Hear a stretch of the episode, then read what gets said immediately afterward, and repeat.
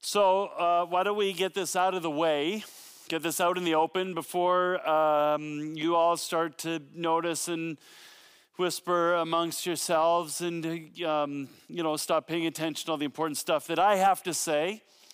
Uh, let me just show you what's going on this week. Some of you may already have seen a little bit of cotton batting in the ear, a little bit of bandage there behind the ear. Let me tell you what, let me tell you what happened this week. I had a little bit of a procedure done at Sunnybrook Hospital in Toronto where um, a surgeon took a little bit of neck fat from behind my ear right there, which is why this morning my neck appears so slender and giraffe-like, because I, I've been defatified, took a little bit of neck fat and used it uh, uh, to create a replacement eardrum for me, actually. Uh, just a part, a patch, over twenty-five percent of my eardrum, which had Um, decayed away. It's the third time I've had this procedure done. So if this one, um, or various forms of it, if this one fails, then we're, then we're finished. But I needed uh, an eardrum repair because twenty-three years ago this month, actually on September eleventh, not that September eleventh, but a decade before, in nineteen ninety-one, when I was eighteen or nineteen years old, um, couple friends of mine and I, we were traveling around Europe in Barcelona, and one night we found ourselves in a small dark alley in the city of Barcelona, caught between two camps, a, a camp of rioters and a camp of riot police who were intent on creating trouble with each other, because it turns out that our first day in Barcelona, September eleventh, is Independence Day, which is the day when all of the protesters march all day and then riot all night long to, to, in an effort to gain independence for the province of Catalonia from the government of Spain. So here we are in a small dark alley in the, in the middle of the night or late evening, caught between some rioters and some riot police, and it was getting increasingly violent, and somewhere in the midst of the chaos, somebody fired an explosive device from the camp of the rioters, the protesters, towards the riot police, but it never made it that far, you see. It, it instead of exploding at the police, it kind of exploded on the wall uh, where I was leaning. Um... And it exploded back in my face, and it blew my eardrum out, and it burnt all my hair on this side, and it cut my face open in a few different spots, and I hit the sidewalk, and my friends hit the sidewalk, and there I was, eighteen years old, lying on a sidewalk in Spain, bleeding out of my head, surrounded by media and the police, thinking, this is it, I am going to die. In fact, this moment in time was probably one of the very first moments in my life where it ever would have really occurred to me, like in a real existential kind of way, that the world is a really messed up place, that the world is not supposed to be, that you're not supposed to lie on the sidewalk at eighteen, bleeding out of your head, wondering if you're going to live. Um, I would love to show you pictures of the whole event, except my camera was stolen out of the hospital where I was taken to get my head stitched up. And to this day, I'm convinced that the picture on the front page of the newspaper in Barcelona the day after this event was a picture that I took of the rioter who was standing about fifteen or twenty feet in front of me at the camera that I was, that was stolen from me. This is not the way the world is supposed to be, right? But I don't have to tell you that, because you know that. Ten years later, on September eleventh, two thousand one, we learned that. But you didn't even need September eleventh for you to know that, because you know uh, that young mom who's got cancer, or that young kid um, who's been beaten with a belt, or the baby that was stillborn. Or you've seen the video of the reporter who was beheaded by ISIS. You know this world is a messed up place. In fact, that it was the very first conversation that I had after the sermon last week, where I talked about how God is love. Uh, a guy came up to me that I've known fairly well for the last twenty years maybe. Lost his first wife to suicide, uh, mental illness. The second wife uh, just up and left. And he came to me and he said, I get that God is love. I just sometimes wonder why God is doing this to me. I lie awake at night, wrestling with this question of why God would do this to me. Maybe he's testing me. Maybe he wants to see how I'll react. I don't know. But his primal response to this whole idea that God is love was to say, I get it. But if, but if God is a God of love, if God is a God whose only character and nature is love, if God is a God who's addicted to love, who's lost the power to choose anything other than love, if God is a God whose love switch has no off position, who cannot do anything except love, then why is the world such a messed up place? Why is my life such a messed up place? It's a question that the church has wrestled with for as long as there has been a church. And the church has come up with some pretty bad answers along the way. Some people have said, well, the reason the world is a messed up place is because God is sovereign and this is exactly the kind of world he wants this world to be. The world is the way the world is because God has willed it to be this way. This is the world that God wants, and that God is somehow exalted and glorified by the world being as messed up as it is. And I just can't buy it. I can't buy it because Jesus said you should pray that God's will would be done, which implies that God's will is not always already always being done. But more than that, just take a look around. If this is the world God wants, then God is sick and twisted. And I don't want to believe in a God like that. Others have said, no, the world is the way the world is, not because God wants this way, but because this is the best possible world, best of all the possible worlds that God could have created. That the reality of evil means there was always going to be evil in the world, but what makes this the best possible world is that God always brings good out of the evil. It's as though evil is the dark velvet backdrop that makes the diamond appear so beautiful. Somebody has said that it's because of evil that people manifest courage. It's evil that draws compassion out of people. Without evil, these things would not exist. That's why this is the best possible world. Take a look around. My response is, You know, uh, a world where one person, one girlfriend fewer gets knocked out cold by their boyfriend in an elevator is a better world than this one. This can't be the best of all possible worlds. So how is it real that God is a God of love whose character and nature is defined by love, and yet the world is as messed up and as broken as it is? That's what I want to talk about this morning. But the reality of the brokenness of the world and the reality of the fact that this is not the world that God created. This is not the world the way God created the world to be. Let me read a verse to you that I, I read to you last week, but I'm going to read more of it this week.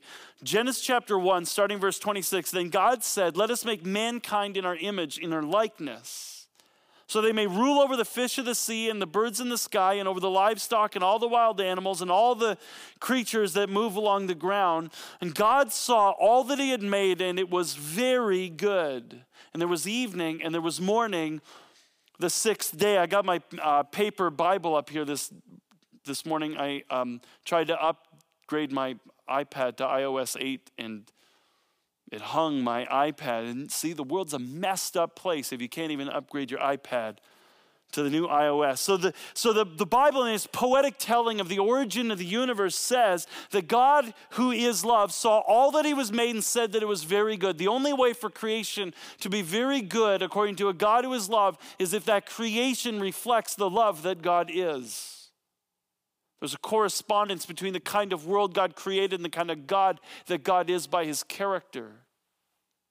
The world that God created was a world that was filled with God's love. And then God created humanity, it says, in his image to be creatures who love. Creatures who, as we talked about last week, who live in God's love in order to live out God's love. Who live in love with God and love relationship with each other. And then it says that God gave humanity dominion over all of creation, that God put humanity in charge. He, he mandated that we would partner together in order to care for the creation that God had created, that we were the guardians of creation, actually. The language that's used in the Bible is that we were created to tend and to keep, to serve and to protect God's creation, to cultivate it and to nourish it and to expand um, its flourishing in the love that God pours out on it. We were to do that. We were to protect creation from everything that would mar it and disfigure it, everything that would destroy its goodness, its ability to reflect the character and nature of a God who is love. That was our job. But the Bible tells us that from the very beginning, humanity had a problem with sin. Now, sin is a really easy word to define in Scripture. Sin simply means to miss the goal. If your son or daughter is playing hockey and they take a shot at the net and they hit the backboards instead, they've sinned. They missed the target. They missed the goal. God had made us to be the guardians of creation, to nurture it and cultivate it, to expand its goodness and its ability to reflect the character and nature of a God who is love. And we kind of went a different direction with it. We missed the goal. We aimed at a different target. We did something else than what God had sent us to do, created us to do. We chose to run God's world out of motivations other than God's love.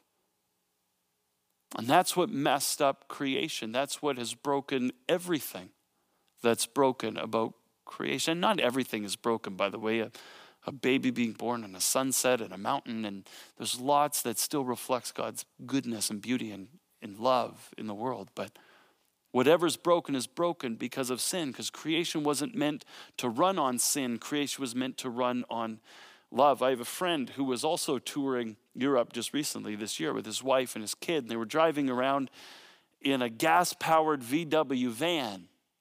I assumed all V W vans were diesel-powered. There's a gas-powered V W van, and he was driving through northern France, and he stopped in at a gas station to fill up his gas-powered V W van, and he pulled up to the pump, and he grabbed the nozzle labeled gazole because he wanted gasoline, and he turned to stick the nozzle in the van, and he said in that moment he paused, and he doesn't know why, but he paused, and he stopped, and he said, and in that second of reflection, he realized that gazole is the French word for diesel.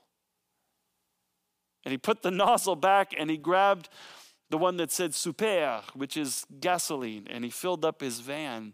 But if he had, if he had taken that diesel fuel and pumped it into his van that was designed to run on gasoline, several things would have happened all at once. He would have clogged his fuel lines and his fuel filters and his fuel injectors, and in all likelihood, the van would have not even run. It couldn't function off the wrong fuel.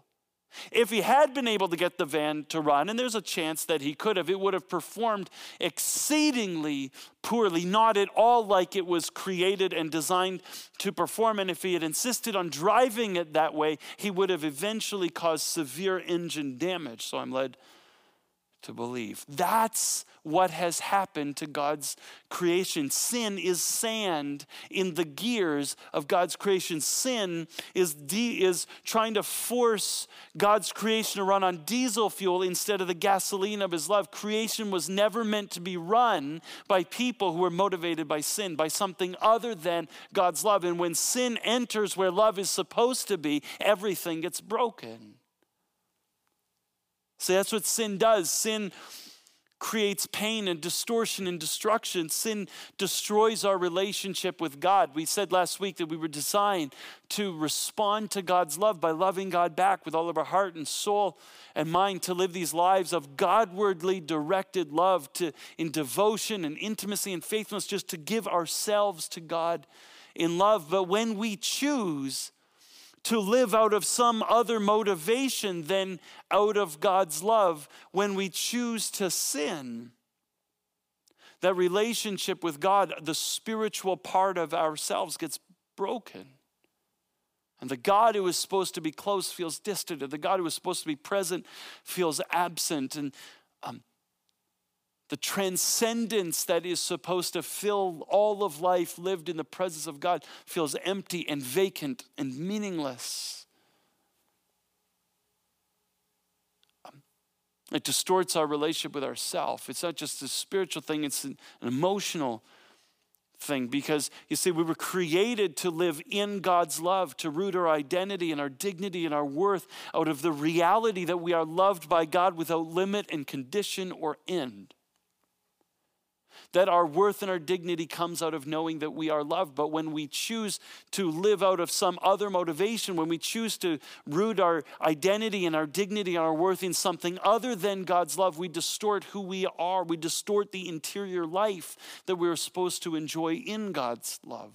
And suddenly this interior life that is supposed to be directed upwards and outwards now gets directed inwards. It gets bent in a direction that it was never intended to face, and all of this ugliness and distortion begins to go on inside of us because we've chosen to live out of something other than God's love. It distorts our relationship with each other.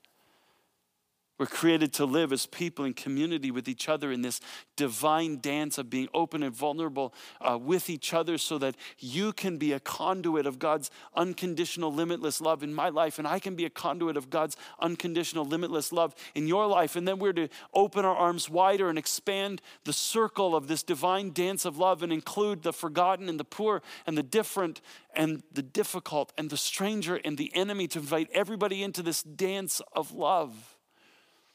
But when we choose to live out of something else, our relationships become something other than love. And suddenly we find ourselves living in the hurt of what you've done to me and living in the hurt of what I've done to you. And relationships begin to decay and crumble because we've chosen to do something other than live in God's love and live out God's love. We've chosen to sin. It distorts our relationship with God's creation. God created us to, to give us dominion over his creation, to cultivate and nourish or nurture the flourishing of God's creation. And yet when we choose to live out of something other than God's love, when we choose to sin, suddenly the, our motivations with creation become rooted in selfishness and greed rather than service and sacrifice. Suddenly we exploit creation. Suddenly we endanger its life. Suddenly we upset its rhythms. And instead of living together in this symbiotic relationship with our environment that is filled with God's love, we suddenly find ourselves to be at odds with our world, almost in conflict with nature, in ways that God never intended for us to experience. God created us to partner together with each other, to be the guardians of creation. But now when we partner together, we do it in a really corrupt way. We set up these corrupt political systems that are about power and privilege for the few instead of justice for the many, especially the forgotten and ignored. We set up these corrupt economic systems that are driven by consumption and greed that widen the gap between the rich and the poor instead of reducing it and eliminating stupid poverty. We set up these corrupted cultural systems that value entertainment and comfort rather than service and sacrifice. We set up these corrupted religious systems driven by guilt and fear and a desire to dominate and win the culture war rather than being a beacon of hope and life and seeking the welfare of the city as the Bible describes. When we choose to live out of something other than what God has created us to do and to be and to experience, to live in his love and to live out his love in relationship with him and myself and each other, as we partner together to live in relationship with God's creation, when we choose something other than God's love, everything begins to come apart. Which is exactly the reason the Bible says that Jesus came into the world. First John chapter three, verse eight says this: the one who does what is sinful, the one who chooses something other than living in God's love and living out God's love, is of the devil, because the devil's been sinning from the beginning. The reason the Son of God appeared was to destroy the devil's work. See, What John says is that for all of creation, there have been two forces at work in the cosmos. There has been God, who's been at work as a force of love, and there has been the devil, God's sworn and mortal enemy, who has been at work to undermine the love of God in humanity and in creation. And that all sin is the, rooted in the influence that the devil has over humanity. This power of evil has over humanity. And together, under the influence of the enemy, humanity is banded together to create out of creation a river of tears and blood and destruction and chaos and pain. And all of it is rooted in the influence of the enemy. The next time you are in some like legitimate pain and you're tempted to ask, where's God in all of this? Or why is God doing this to me? Just know that God is not doing that to you. God is not in the business of inflicting senseless pain. That comes from the enemy. That's generated by those who live under his influence. The one who sins, the one who chooses something other than God's love, has been under the influence of the enemy from the beginning. But it says the reason the Son of God appeared, the reason Jesus Christ came into the world, was to destroy the work of the enemy, to undermine the undermining, to destroy the destructiveness of sin, to relove what has become unlove and non-love and anti-love in the world. That's why God came into the world in the form of Jesus Christ. In fact, um, it goes on to say in First John chapter four, verse eight, I read this last week, I'll read more. It says, whoever does not love does not know God, because God is love. This is how God showed his love among us. He sent his one and only Son into the world that we might live through him. And this is love, not that we love God, but that he loved us and sent his Son as an atoning sacrifice for our sin. Jesus comes into the world to re-love what has become unlove, non-love, and anti-love, to undo the undoing that the devil was doing in the world, to grab the steering wheel of creation and slowly steer it back on course, to guide the world back into being the creation that God always intended, that is very good because it reflects the, his nature, which is to love. And the primary way in which Christ does this is on the cross. John says, you want to know what love is? God is love. You want what love is? Just look at the cross. That's what love looks like. It looks like a God who is willing to give up everything and anything in order to humble himself, to set aside the divine privilege in order to become a human being and enter into our world. Because God created humanity with the mandate to manage his creation. It had to be a human being who redeemed it when it went wrong. So God comes into the world as a human being. And then as a human being, he gives up anything and everything he has, the most valuable commodity that any of us have, our very lives, to die a humiliating death on the cross, to voluntarily become the victim of merciless, pitiless violence, to be victimized by the very worst that evil and sin could throw Jesus' way, to stand in the face of a tidal wave of cosmic evil, the likes of which no one had ever experienced for all of the time frame of human history, to allow the devil and evil to do its worst to him. And when sin had done its worst to Christ and sinned him literally to death on the cross, three days later, God raised Jesus from the dead, definitively declaring once for all time that love wins in the end.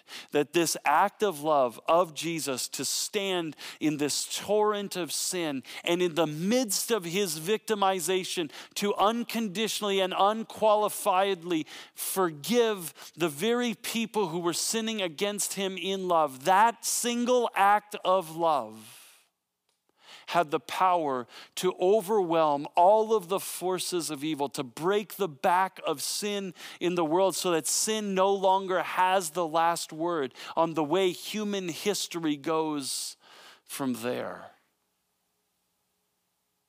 In the resurrection, love wins. Jesus slides into the driver's seat of human history and begins the long, slow journey of steering God's creation back on course to become the kind of world that God declares to be very good because it reflects his nature, which is to love. Love wins in the end.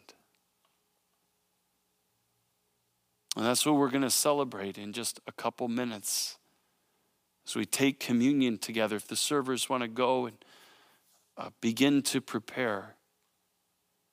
Communion is the celebration of this moment in time when God become human, dies on a cross, and exercises his love in the face of unrelenting evil to conquer the power of evil in the world and to create a space for love to live in creation. We eat the bread and we drink the juice as a reminder of Jesus' body and blood through which love conquered sin in the world. And if you are here this morning and you want to experience the, the conquering love of God, overwhelming the power and brokenness of sin in your life, this is your moment.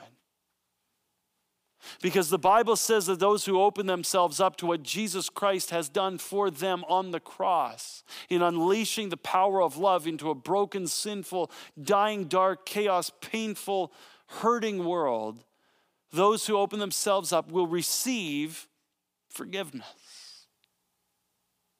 It's an economic metaphor. It's though we had been living in a debt with God, a debt that we couldn't pay for failing to be the person he'd created us to be, living in his love and living out his love, to spread his love throughout all of creation, a debt that we could never pay back. But when we open ourselves up and say, Jesus, I want to experience that kind of love in me because of you on the cross, we get to experience forgiveness, where God just cancels the debt. We get to experience adoption, where our Heavenly Father, with whom our relationship has been broken, who seemed distant and far and absent in our lives, now stoops down and adopts us into his family as his sons and daughters. We become reconnected to God as his children. We receive what the Bible describes as reconciliation, where all of the relationships that we've broken, not just with God, but with ourselves and with each other and with creation and in the, the corrupted systems that we've created, all that has been broken now gets reconciled back to God's original vision for it. It slowly, over time, day by day, moment by moment, becomes the thing that God always created it to be. It is reconciled back to God's vision for it. We experience what the Bible describes as redemption. By his blood, Jesus purchased the right to set us free from the power of sin, whereby we had no choice but to respond in sin and create more hurt. But now, because of Christ, he's purchased us and set us free. And now, in relationship with him, we have the power to choose love and to bring healing and hope into the world. We get to experience victory, the kind of victory in which love wins over the power of sin in my life, in my relationships, in my community, in my little part of the world, because of what Jesus did on the cross. If you want Christ to do that in you, to begin in you the long, slow journey of guiding you back to the life that God always had planned for you, which is a life of living in God's love and living out God's love, then I invite you this morning to take communion with us. in the spirit of repentance that says, I'm tired of going the way I'm going. I'm tired of living out of selfishness and greed. I'm tired of living out of pain and hurt. I'm tired of living out of pity and self-pity or whatever it happens to be. I'm tired of going the way that I was going. I'm tired of missing the mark. I'm tired of shooting somewhere other than the goal. I want to live the life you invited me to live, to live in your love and to live out your love. That's what I want for my life. And I believe, Jesus, that you can do that in me and through me. And I ask you to do that today. If that's you this morning, take communion with us and begin the journey of allowing your life to be restored to the vision that God always had, that it would be very good in the way that you live in his love and live out his love. Let's pray together. Father, we come to you this morning as those who know that we need you. We need your love. We need the power of your love to win out over the power of sin in our lives.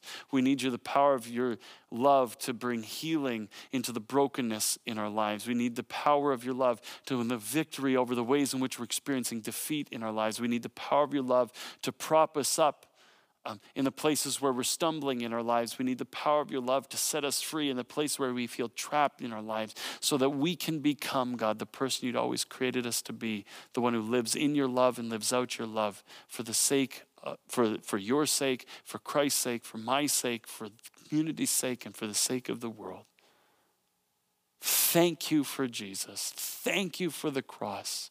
Thank you that love conquers all. And we pray that we would become, even this morning as we partake in communion, the story of the healing power of your love. We pray in Jesus' name.